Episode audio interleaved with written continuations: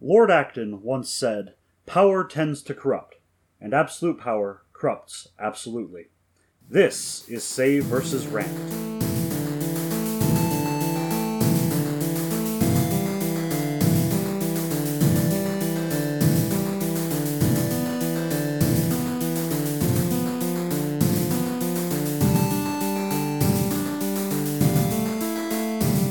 Welcome to Save versus Rant. I'm John.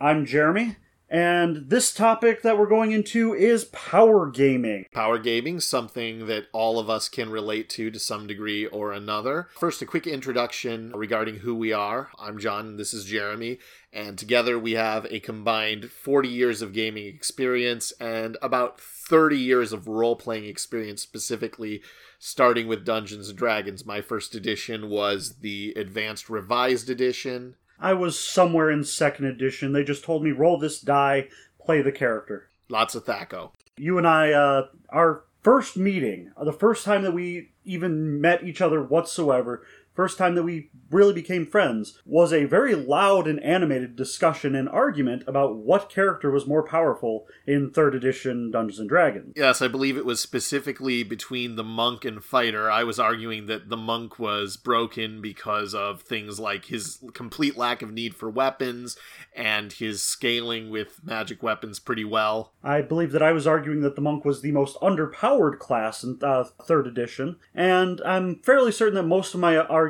have been lost to time and possibly a lot of alcohol abuse on my part. Oh, I remember everything perfectly. I believe my argument was that a monk with a sling and the uh, deflect arrows feat could run circles around a fighter quite literally. Of course, it's a very limited use case and it breaks down at higher levels. But for the first couple of levels, I think my point was pretty valid. That's not what we're getting into today. We will rant, and a lot, but not on that specific topic. Our topic today is power gaming. Let's quickly define what power gaming is. All right. So, power gaming is, at, at, least as far as I can tell, just wanting to win a game as hard as you can. And as a big board game fan, power gaming is what I do in almost every single game that I play. Yeah, it's the natural extension of a game that has rules. If you have rules, there are going to be certain strategies that are superior to certain other strategies, and using those strategies is effectively power gaming. What you're doing is playing the game to win and trying to make your efforts trying to maximize your efforts. The, the real issue with power gaming comes from role playing, and that's what this episode is going to be about power gaming in role playing. And to a lesser degree in things like war gaming and other games that do have a narrative element. So I suppose that uh, we, we should define the different levels of power gaming. Basically, anyone who has tweaked their character to any extent whatsoever is power gaming at least a little. Yeah, the the real ones that we have to worry about are the the min maxers, which are people who maximize their most powerful attributes, minimize their least powerful attributes, oftentimes using dump stats and broken weapon combinations, class combinations, and the like to get the best result out of their character in a very specific situation. And then there's munchkinning, which is typically defined as using the strict interpretation of the rules even when it doesn't match the spirit of the rules or the narrative element of the rules. Also, munchkinning can all can be defined as the people who completely ignore all role-playing aspects whatsoever for the maximum benefit that they can. This is where we get our third level cleric, eighth level monk, uh, fifth level swashbuckler, raging barbarian types. Or just single class reaping maulers. I mean, there is that. Well, that yeah, of course. So I suppose that we should start off by talking about the game that we've already referenced, Dungeons and Dragons. Uh, one quick final note. Um, I do want to mention that metagaming is a sort of power gaming. Metagaming is where you use things like out of character knowledge, where the player is aware of something, but the character would not be. And you do want to you do want to succeed. So it seems like not acting on out of character knowledge is a completely incorrect decision, but it can lead to some interesting narrative scenarios. And uh, that's a lot of what role playing is about is collaborative storytelling. But as long as it has a game aspect, there's always going to be that notion of winning. And to some degree, that's good. I mean, that's part of the game. hmm Well, the first person to really bring role playing into uh, games was uh, Dave Arneson, way back, uh, way back when, and he he's oftentimes what we hold as the paragon of the role player. He won by his terms by finishing his particular story, and that was what what game was that? Was that uh, uh, Braunstein? Um, I think it was. I think it was the original Chainmail. Maybe I want. I want to say it was the original Chainmail. Um, that was some old school Gary Gygax, Dave Arneson uh, collaboration there, way back in the bad old days of role playing. But yeah, but you- you're you're right. Metagaming is the biggest, furthest out uh, extension of power gaming, and it's oftentimes the one that's uh, the kibosh is put on as uh, quickly as possible. Let's move into Dungeons and Dragons. Uh, I think that we're going to be talking specifically about the 3.0 and its variants. Yeah, uh, second edition did have some power gaming, most notably the uh, fighter mage thief class that you could be if you were a full blooded elf was frequently cited as being pretty broken in and of itself. There was also, I do believe, uh, paladins who dual wielded holy avengers, and they could be probably uh, one of the most powerful uh, damage outputting melee type characters you could make. And on the Munchkin side of it, there was the Dart build. Now, for those who aren't familiar with the Dart build, it's been a long time since this one has come up. In D&D 2nd edition, the number of attacks you got was frequently based on how fast your weapon was. And specializing in darts allowed you to take a absolutely ridiculous number of attacks in a single turn to the point where even with the minuscule damage that the darts did, they would easily outclass a fighter with, say, a bastard sword who was specifically trained to exactly the same level. Which not only gave the characters more versatility in that they could make a lot more attacks, but also gave them a lot more power, just raw power straight up front. So in uh, 3.0 and 3.5, the uh, big reason why power gaming was so prevalent was they had no real restrictions on what classes you could take and when.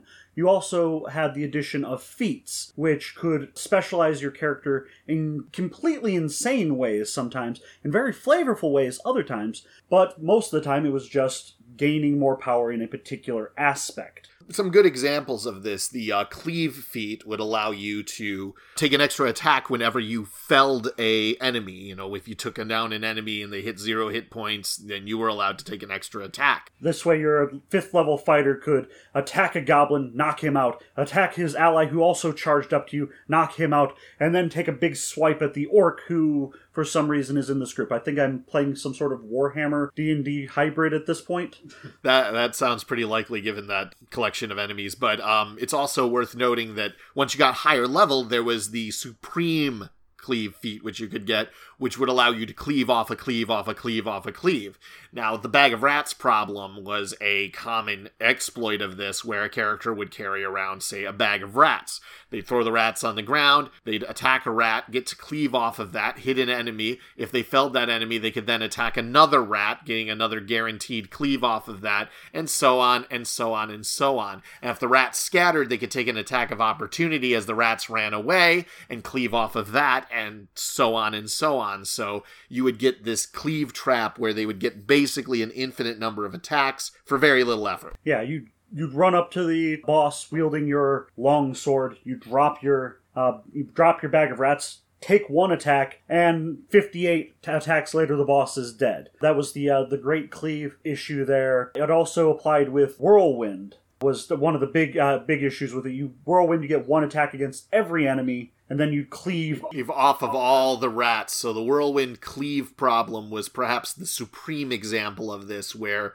you would use the whirlwind attack to attack each and every rat, and then cleave off of all of that, which is clearly ridiculous. I mean, from a from a realistic perspective, from a gamist perspective, even it's clearly not what the intention of those things were. when we first uh, started hanging out, we we did have the uh, argument of monk being more powerful or less powerful, and that that actually goes into a, a bit of the minutia of role playing. You uh, you specifically had said that the monk couldn't be disarmed, which was a big deal, and it, it still is. The monk can just punch someone in the face no matter what. It doesn't even have to be a punch. It can be a kick. It can be, I don't know, a very powerful pelvic thrust. I imagine if, if the monk has any limb free, then rules as written, he would get to make an attack. That's all there was to it. His unarmed attack was not a punch, not a kick. It was just a strike. I, I guess one could even argue that he could headbutt. So the monk was never truly disarmed. And to me, that was a pretty large oversight in the rules. Speaking of uh, powerful things in power gaming, wizards and any spellcaster in general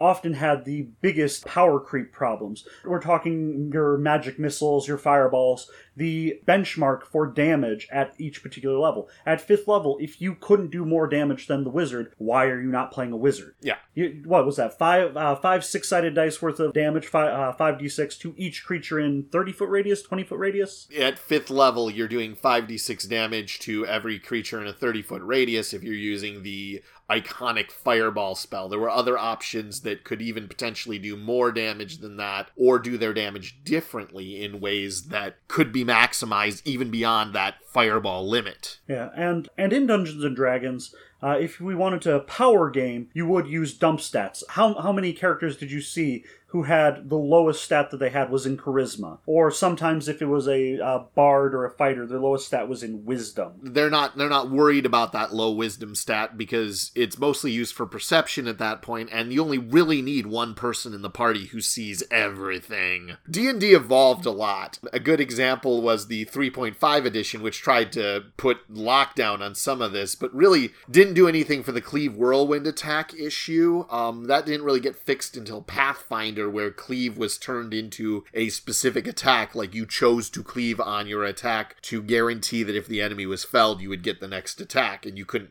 pair that with other attack forms. You couldn't say, I'm doing a whirlwind attack of cleaves. No, it doesn't work that way anymore. And that did a lot to correct that problem. Another another one that comes up a lot is the spiked chain, again in D&D. The spiked chain was a weapon that, among its most important qualities, was that it threatened at both adjacent and one square away. Now, most weapons with reach only threatened at one square away. If you had a glaive or a halberd or something like that, it really wasn't any good for close combat. But the spiked chain broke that rule and was effective at every range that it could possibly strike from. You uh, mentioned Pathfinder there. In Pathfinder, they did a lot about destroying the high levels of power by just putting a complete clamp on that. They dealt with the feats that let you get absurd amounts of damage and just stop them. They, they went, no, you get this much damage, not a variable amount. But what they ended up doing is they made it so that way characters were more powerful if they were broader. You had uh, you have a number of characters who can just do everything. I'm talking, of course, about the summoner, the person who can summon a creature to do anything they need. At higher levels, oh, I'll summon this creature who's a bard. I'll summon this creature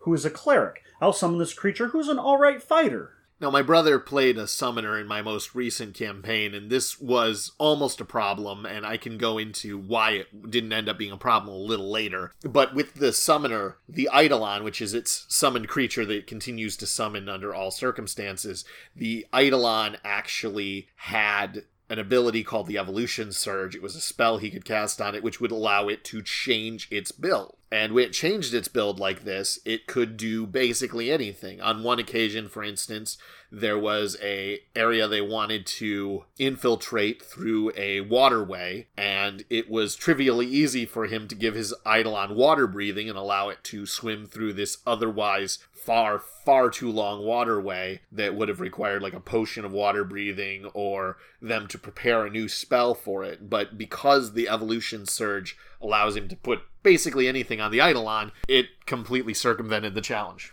I recently found a story. Once again, this is entirely anecdotal. I can't uh, back this up with actual playtest and what uh, and whatnot. But there was a story of someone on the forums, uh, on the Paizo forums, talking about how he and his brother were playing an entire adventure path alone. One was the DM, one was the player. The player played a master summoner. The master summoner is a version of the summoner that can just keep casting summon monster spells that are more powerful than the normal summon monster spells. All but indefinitely. All, all but indefinitely. And he would solo an entire adventure path. That's uh, six adventures all linked together that generally take you from level 1 up to level 15 through 20, depending on the uh, specifics of that adventure path. And the idea that there's a, a character, even in one of the most recent editions of a Dungeons and Dragons offshoot, that is able to solo something that a group of four is supposed to take on, is the reason why uh, we're talking about this uh, sort of power gaming thing. Who would want to play with that person in their party? If I had, let's say, a, a party of four, and one of them played this powerful of a master summoner, the rest of the people would have to either build broken characters as well or become back seats to this one solo player. Yeah, they, they'd have to just come to terms with the fact that their characters were completely superfluous to the campaign. I mean, at that point, he can handle every challenge on his own. The additional players are just extra extra meat bags to carry around. All right, so we, we've talked about Dungeons and Dragons and the mechanical aspects of it. I, I know that a lot of people could go, oh, well, just play a narrative game. You won't get power gaming.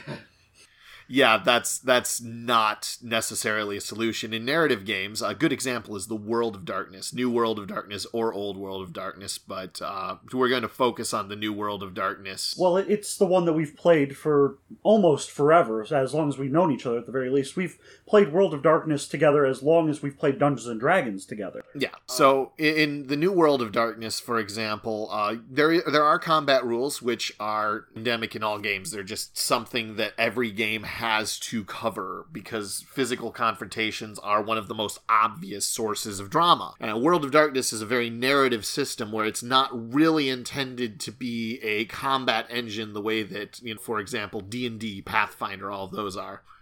Uh, Dungeons and Dragons 4th edition, very specifically, is a combat engine with role playing bits tacked onto it, which I enjoyed playing 4th edition Dungeons and Dragons. And I did not. But uh, World of Darkness is a narrative style game. So you have uh, your bevy of stats. You have your physical stats, your mental stats, and your social stats. And so you'd spread out your, your powers and uh, uh attributes among these. And um, so at any point in time, you could go, "Oh, I have a combat powerhouse brute," and the and the storyteller could go, "All right, he's being charmed by this small, innocent little girl. She's saying, "Oh, please help me, my mommy is hurt," and your big brute will go, "Oh, yeah, I'll help you." Yeah, the the whole thing is that there's supposed to be a balance between the mental, the physical, and the social attributes in the uh, New World of Darkness, and to some degree, it does do that effectively. But you still end up with players who use their one trick pony type abilities. And you'll see, for instance, uh, Nosferatu, who max themselves out with Obfuscate and treat it with the hammer nail problem, where when you've got a hammer, everything looks like nails in almost every game of World of Darkness that I've played, uh, there's been at least one character who has the five dots in strength. Five dots is the maximum normal that any character could have. So having five dots in strength is the equivalent of an Olympic level bodybuilder. Right, and uh, or there's also the character who has uh, five dots in dexterity and takes weapon finesse, and then takes five dots in weaponry and a weapon focus in rapiers. And maybe I played that character yeah, maybe you played that character, and maybe that character became the central focus of that campaign. Yeah, but he became that for completely narrative purposes, which I just want to point out that power gaming in and of itself, making a character who has sort of a min max build, does not all by itself break a game. At the end of the day, it is what you do with the character that matters there have been other players who have played characters who were built around a single aspect and didn't really do anything else, didn't have any sort of narrative to them or background. They, they didn't play their faults at all. They have no mental stats, no social stats, but don't play their character as not having mental abilities, not having social abilities. They just play their character as just having this one aspect. Having the, once again, the, the brawler type, the I punch well, what what do you do when when you drink? I punch. Punching. Punching is the solution to everything. Yeah, that's the. Oh, yeah. speaking of punch. mm.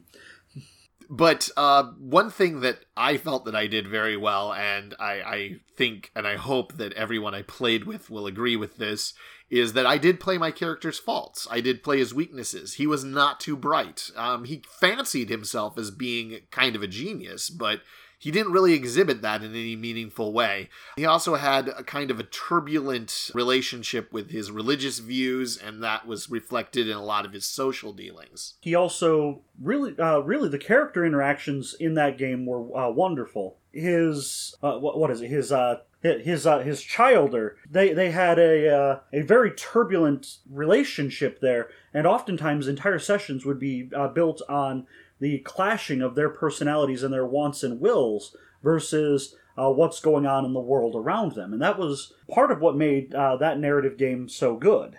You did mention that uh, power gaming and role playing are two different things. Oftentimes they're viewed as being the uh, just on one line. You're you're a power gamer or you're a role player. Opposite sides of a spectrum. Like, oh, you're a, you're a role player, therefore you have no idea how to build characters. Or on the other on the flip side, wow, your character build is really nice. I guess we're not going to get any role playing done in this game. And that's really not the case. I've uh, I've seen many people who have played powerful, powerful characters who do nothing but play their faults to the point where their powerful ability is not even pre- uh, present at all. And I've also seen people on the complete other end roleplay so so well that they've become the central focus of a game even though their character is lackluster at best. Yeah, mediocre. Just, you know, mediocre. It, it is very important to to realize that those are different things. One common example um, also of kind of munchkinning to the extreme is the peasant railgun problem in d&d oh, it the, the great thing is that if you actually do rules as written oh let me just go into it okay? So the peasant railgun was in dungeons and dragons you're allowed to ready an action which will trigger when a specified trigger occurs. So you can for example ready an action to hand an object to someone else and you could ready an action to take take that object and hand it to the next person. Now, if you line up a large number of peasants or just characters with low class levels, or let's say uh, with a quick bit of math, uh, about 100 or so uh, different peasants, each which you'd hire for about a copper piece. 100 copper pieces is one gold piece? One gold piece, yeah. So you hire 100 peasants who all stand in a line, each occupying a five foot square. The first peasant is handed a spear. That peasant and every other peasant has readied an action to hand the spear to the next peasant. So, in the course of six seconds, which is a single round, this spear is going to go from the first peasant all the way to the 100th peasant. When it reaches the 100th peasant, the spear is by definition traveling at an enormous rate, enough to. That ends up being about 83 feet per second we can, of course, uh, go on this uh, even further. One gold piece is nothing. A first level character has many gold pieces. Let's go with the fifth level character or someone uh, decently high and has a thousand peasants. Five thousand peasants. It, it doesn't matter. Enough to mathematically break the system. Yeah, eventually we hit a speed that is just absolutely phenomenally colossal. And the last peasant in line readies his action to throw this spear with all of his might. The spear is traveling at a ridiculous rate of speed. It's only fair that the DM count it as a railgun being fired with a tremendous blast and destroy whatever is in its path. You, you line all these uh, peasants up at the mouth of a cave. One adventurer at the very end hands the spear off. One at the uh, adventurer at the very front has his ready action to call to the dragon inside. The challenge rating 20 dragon with 15 bajillion hit points. It doesn't really matter. Bajillion is a real number. Look it up actual number there.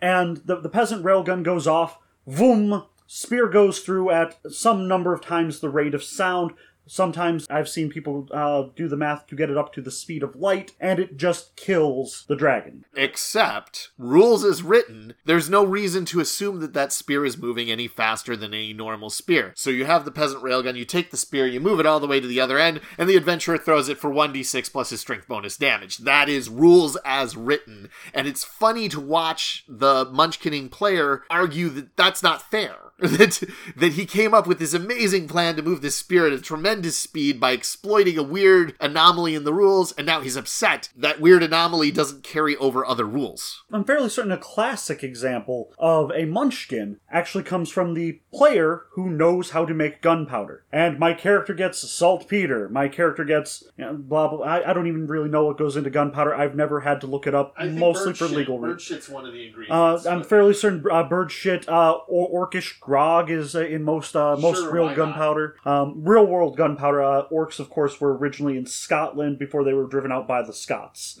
Uh, I'm, I'm fairly certain that that's just history right there. You get the player who knows how to make gunpowder, and so his character can accidentally make gunpowder. Well, why would he do this? Yeah, I- I mean, where where is he going to get the knowledge? Where is he going to come to the conclusion that mixing all these things together makes sense? I mean, I suppose if he had alchemy as a skill, one could argue that yeah, he's he's into that sort of thing. He's going to mix some stuff up. But at the end of the day, the DM is fully within his rights to say your character just would not do that. It doesn't make any sense. One example of power gaming from a classic war game, uh, Warhammer 40k, uh, which, if you're not familiar with it, is basically Space Marines blasting orcs in the 40th, 41st, 40, 41st millennium. Yeah, I'm pretty sure that's how millennia work. Anyway, the example was uh, it's sometimes called the Wheeler versus Shooter example. You see, Wheeler had an army that was designed to keep all of his units in reserve, which means when you deploy your army at the beginning of the game, he got to hold on to all of his units and wait until his opponent had deployed everything,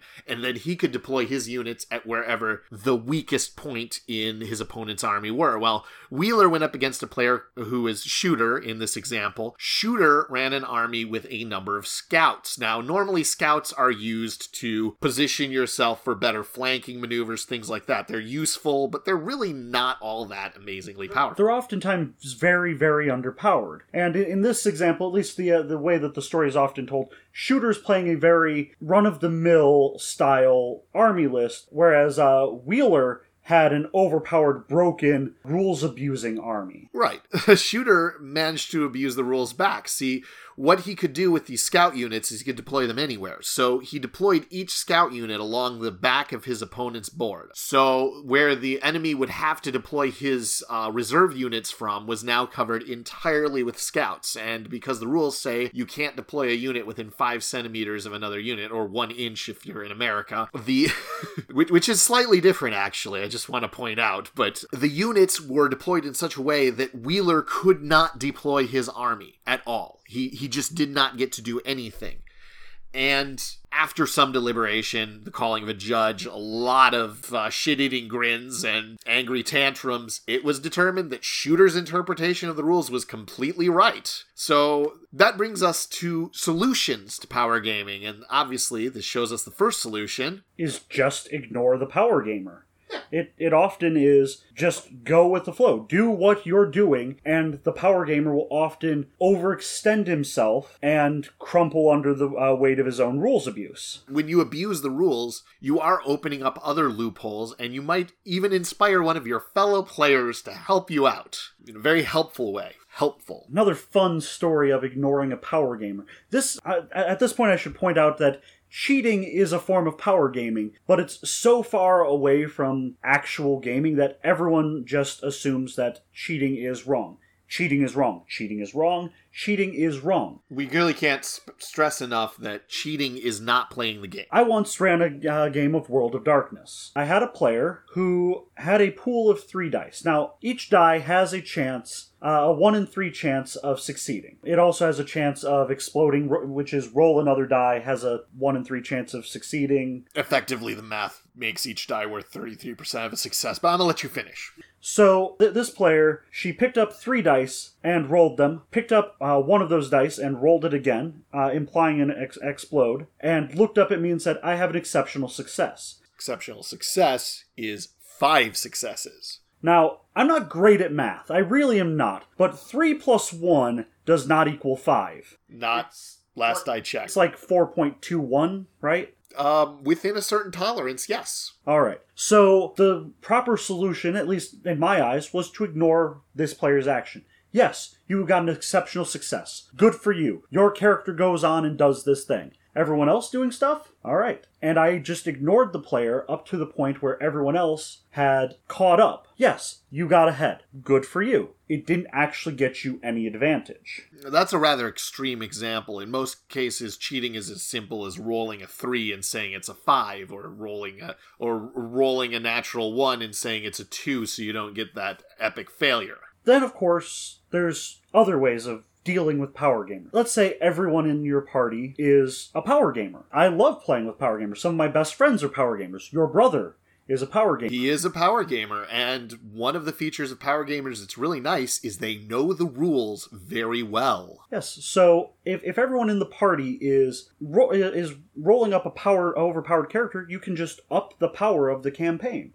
Yes, it says that they're fighting three goblins here. Well, three goblins is no challenge for this group. So unless they've uh, seen the module, they shouldn't know. So I've often deployed twice the number, sometimes even more than twice the number. Three goblins, no. I heard there's ten goblins here. Suddenly, this is a dangerous encounter for this overpowered group. Ten goblins, one of them is a shaman, there's a goblin bard there just playing away on a skull or something. I don't know, just tippy tapping on it. And then one of them summons the Tarrasque. Uh, that might be a little overpowered, but uh, sometimes you just have to up the power level just enough. Just, just to that sweet spot. But that's that's the point is that you want to achieve a sort of sweet spot in the challenge. And sometimes that's very doable with a group of power gamers as long as they aren't doing something that for instance exploits an action economy to the point where no one gets to do anything That's another rant right there. Action economies in games is going to take up way more time than we have right now. yeah okay that's that's a rant and we will rant on it we will get there But you mentioned that power gamers are often people that know the rules better than even you as the DM might. I know that there have been numerous times where I'm busy running an encounter and I forget, oh, right, this monster can't act twice right now. Or,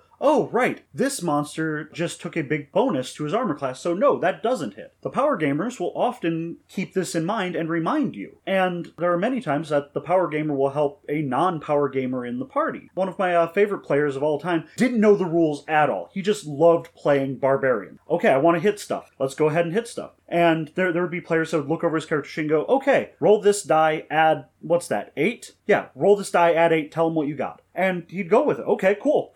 I got a 28. We'd all look at him and wonder why we even bothered.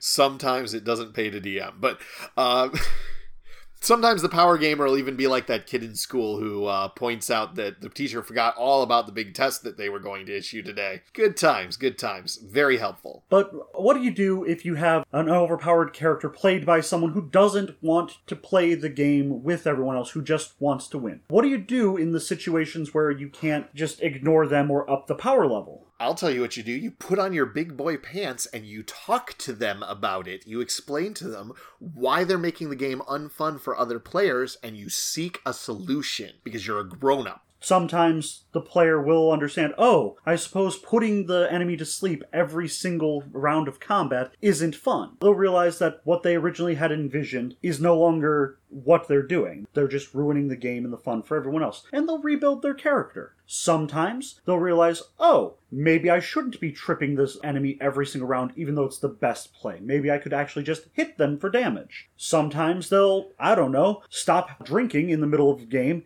and actually play the freaking game as best they can. There is, of course, the uh, nuclear option, which is to enforce what we call the ban hammer. And that is to say, find the ability that is broken, find the ability that is making the game unfun, and just ban it. There was a while that we played an arena battle version of Dungeons and Dragons. We'd go up to a, a, local coffee shop, sit down, all of us had the most powerful characters that we could possibly roll up at, at a particular level, and just go to town in a combat. Well, afterwards, we'd realize, oh, having higher level characters craft this item for this lower level character is a bit broken. Yeah, the the the ultimate example of that would probably be I actually stepped aside and built a character whose sole existence was around crafting items for my character. Using the Ur Priest, was it? I think it was the Ur Priest class. I was able to make a ninth level character who could craft ninth level spell based items and this resulted in an enormous reduction in the cost in the item. Just absolutely over the top. It would be see that would be half the cost of a normal ninth level item and usually all of the effect and so that character, even though it was a fun thing to build for an arena battle, was never allowed in any actual campaigns. That's that's just silly. Yeah, it's just over the top and is exploiting a gap in the rules. Another another good example of this is we we ended up banning level uh, items that were higher level than the characters. For instance, if we were doing a 10th level arena battle, then the limit was 10th level items. This kept us from doing the thing where we would get an item that could cast 9th level spells that would basically just end the entire arena battle in a single round. You'd have your 10th level character open up a scroll of um blasphemy. Blasphemy. Blasphemy. All right, save or die save and die actually so it was just the end of the game no save and we locked that down pretty early on so we talked about the banhammer, the nuclear option. What's beyond the nuclear option? You have a player, a new player to your group who comes in and plays an overpowered character. You step aside, talk with them, tell them that character's overpowered. So they build another overpowered character. You mention again, okay, that's overpowered as well. So they build another one and another one and another one they start making fun of everyone else's inability to make powerful characters. He views it as the right way to play the game. What do you do in that circumstance? If a player is completely recalcitrant about this sort of thing, and sometimes they are, sometimes the best decision is to ask them politely to leave.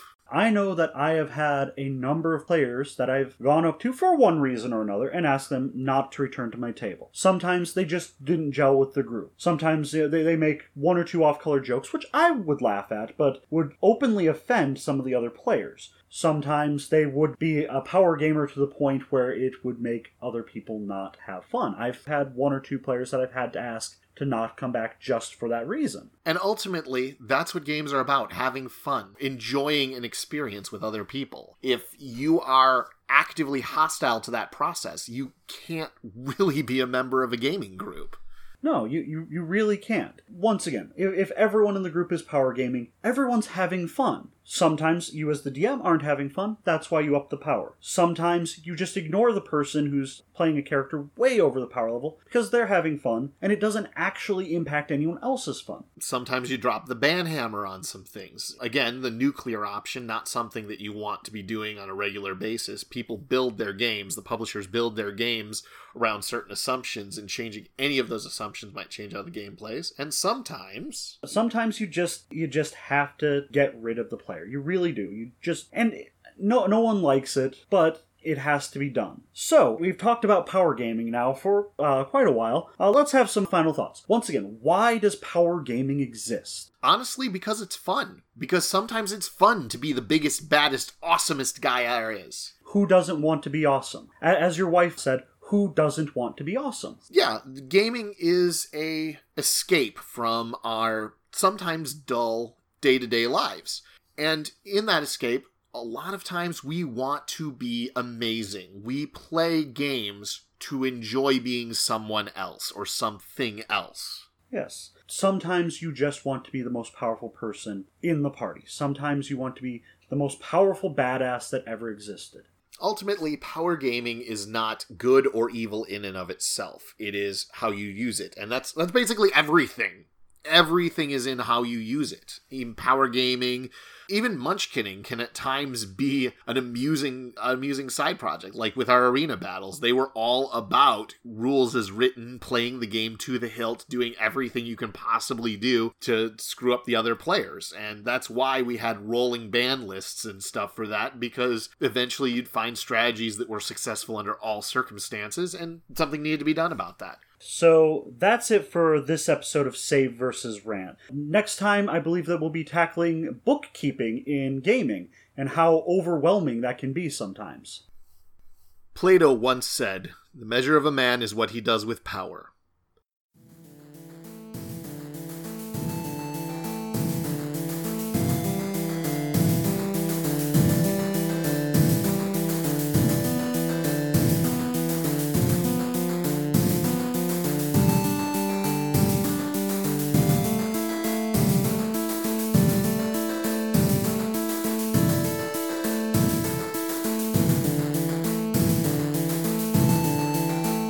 Save vs. Rant is a Tabletop Gamers Guild production. Your hosts are John and Jeremy, with music by Timmy Skittles.